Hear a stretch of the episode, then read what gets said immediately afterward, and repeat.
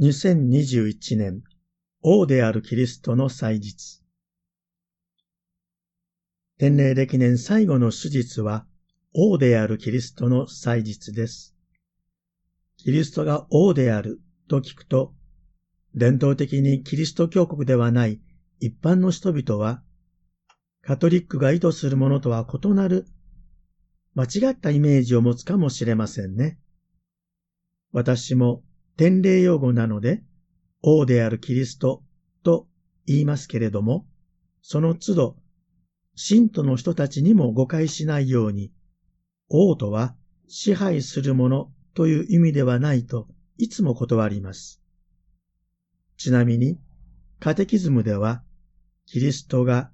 預言職、祭司職、王職を持っていると説明します。そして、この王職も支配するという意味ではなく、人々に仕える、奉仕するという意味であると付け加えます。洗礼によって私たち信者が参与する王職もまさに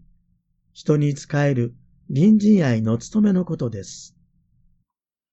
さて、天霊歴年 B 年の王であるキリストの福音は、ヨハネ福音書からイエスが逮捕されて、ローマ総督ピラトの官邸で尋問される場面です。イエスを十字架刑にした罪状は、ユダヤ人の王と自称したというものでした。ピラトはイエスに会う前から、大祭司や祭司長たちがイエスを神を冒涜する危険人物とみなし、また自分たちの保身のために亡き者にしようとしているという情報を得ていました。ユダヤを支配するローマ帝国にとっても、勝手に王と名乗る人物は当然死刑にすべきでした。このような背景のもと、ヨハネ福音書は一向に噛み合わないピラトの尋問とイエスの答えを丁寧に綴ってゆきます。ピラトはイエスを見て、いきなり本題に入ります。あなたはユダヤ人の王なのか？これに対しイエスは質問で返します。それはあなた自身の言葉なのか、それともユダヤ人から聞いた言葉なのか？苛立つピラトにイエスはさらに畳みかけます。私の国はこの世には属していない。もし私の国がこの世に属していれば、私がユダヤ人に引き渡されないように部下が戦ったことだろう。でも誰もそのようなことはしていない。つまり、イエスは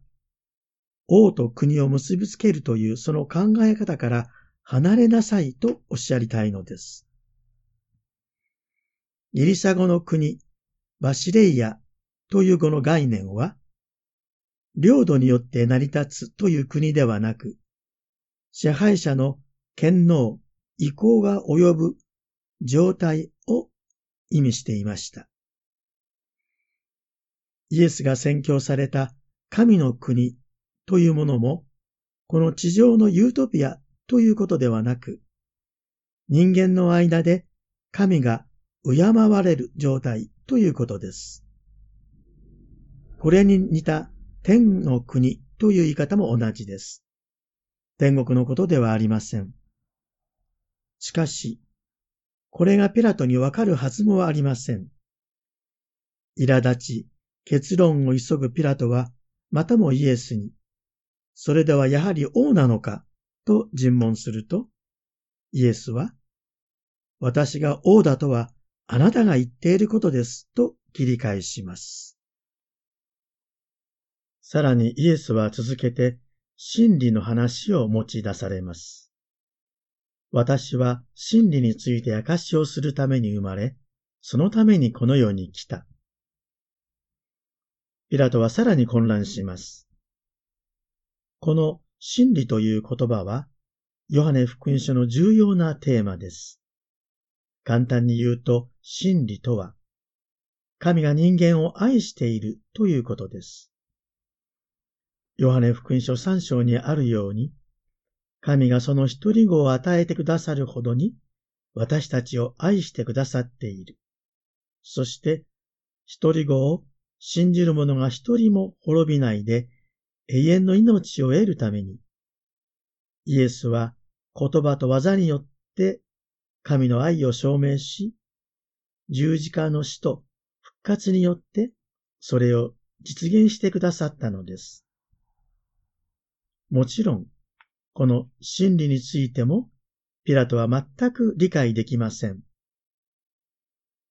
ピラトはとうとう尋問を中断し、真理とは何かとつぶやいて官邸の外に出て行ってしまいました。ピラトは個人的にはイエスを死刑から助けたいと思っていたので、イエスの言葉を理解できなくとも心は揺れ動いていました。しかし最後に、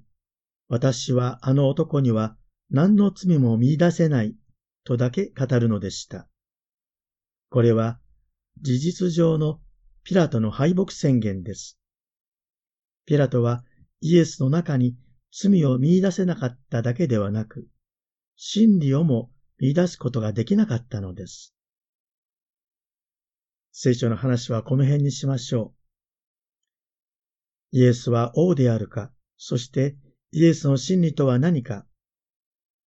今日私たちはイエスから改めて問いかけられています。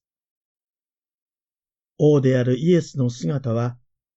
最後の晩餐で弟子たちの足を洗うしもべの姿であり、十字架上で全てを捧げられた従順なしもべの姿です。イエスの真理とは、この世の苦しみや悲しみ、人間の罪や弱さのすべてを背負い、十字架にかけられて死んでくださったという驚くべき愛の真理です。私たちが真理、つまり神の愛と向き合うことなしに、この世を生きていこうとすると、この世を支配している闇の力に翻弄されて、正しくないと知りながらも、それをやめられないという不本意な生き方を続けることになります。上手に世渡りをしているように見えて、実はピラトと同じで、矛盾した哀れな生き方へと陥っていくのです。私たちは真理と向き合うことによって、新たに生きることができるのです。この一年、私たちはコロナ禍による不安と苦しみの中で過ごしてきました。改めてコロナ禍で亡くなったすべての人たちのために、またこの世を去った家族、友人のために永遠の安息を祈りましょう。そして、今年神様からいただいたすべての恵みに感謝し、新しい天霊歴年に向かって信頼と希望を持って歩んでいきましょう。